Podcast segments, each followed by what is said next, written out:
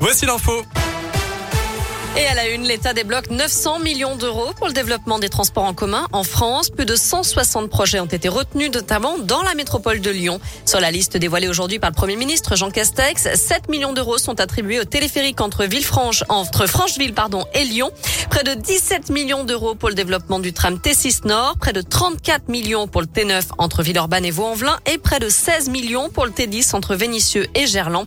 Près de 10 millions seront également dédiés au développement d'une ligne de bus à haut niveau de service entre Trévoux et Lyon. La liste de tous ces projets retenus est sur l'appli. Dans l'actu de ce mercredi aussi, la manif du secteur du handicap, personnel des établissements, familles et personnes en situation de handicap se sont réunis cet après-midi devant la préfecture du Rhône pour dénoncer la crise de recrutement, l'épuisement des personnels et les fermetures de services. Ils réclament aussi des hausses de salaire. Une plainte déposée par une passagère du TER Lyon-Bourg-en-Bresse lundi soir. Elle a filmé un individu en train de se caresser le sexe par-dessus ses vêtements durant de longues minutes au regard des autres passagers. L'homme de 25 ans a été entendu en audition libre. Il a reconnu les faits et s'en sort avec un rappel à la loi. Les gens du voyage victimes de discrimination systémique en France, c'est la conclusion du rapport de la défenseur des droits Claire Edon publié ce matin. Le texte énumère aussi 17 propositions pour lutter contre les discriminations en matière de logement, d'accès à l'éducation ou à la santé.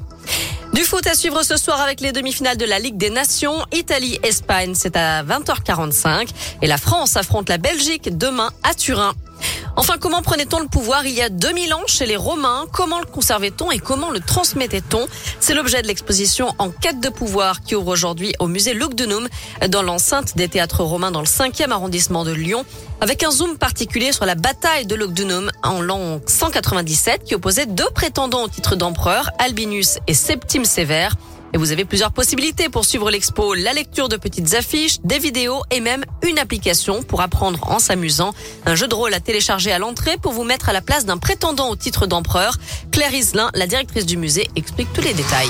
En permanence, vous allez euh, scanner en fait avec votre téléphone des informations. Donc au début, on vous explique les règles du jeu. Donc, vous avez tous les éléments en place et en fait, vous avez plein de petites vignettes dans l'exposition qui vous invitent soit à scanner un objet ou à remplir en fait un code sur une vignette et ensuite à répondre à des questions.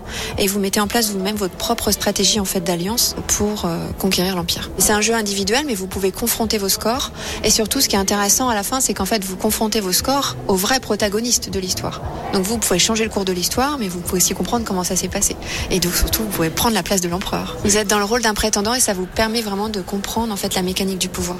Des statues prêtées par le musée du Louvre et des musées de Rome sont exposées, ainsi que des armes de l'époque retrouvées lors des fouilles. Exactement. Et d'ailleurs, on vous offre des invitations pour cette expo euh, tout au long de la semaine dans le meilleur des tubes avec euh, Cyril l'après-midi entre 13h et 16h. On file sur notre site radioscoop.com avec la question du jour, Noémie.